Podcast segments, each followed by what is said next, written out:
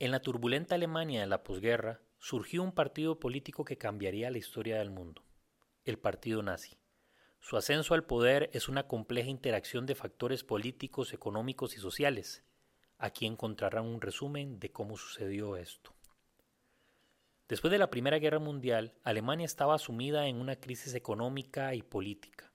El Tratado de Versalles impuso fuertes sanciones y la Gran Depresión exacerbó el descontento. En medio de este caos, Adolf Hitler y su partido ofrecían un mensaje de restauración y renacimiento nacional.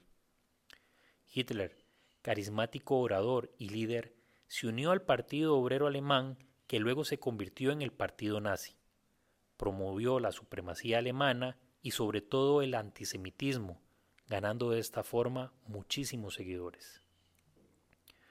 A pesar de un intento fallido de golpe de Estado en 1923, el partido nazi ganó popularidad durante la Gran Depresión.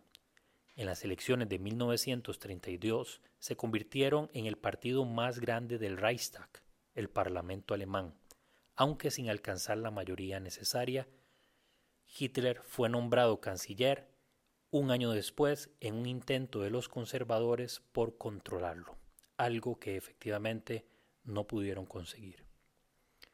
Poco después de ser nombrado canciller, el Reichstag fue incendiado.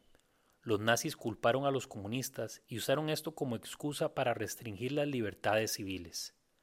La ley habilitante, aprobada poco después, otorgó a Hitler poderes prácticamente ilimitados. Hitler eliminó a sus rivales políticos, centralizó el poder y llevó a Alemania por un camino de militarización y expansión. La política de apaciguamiento de otras naciones permitió este crecimiento.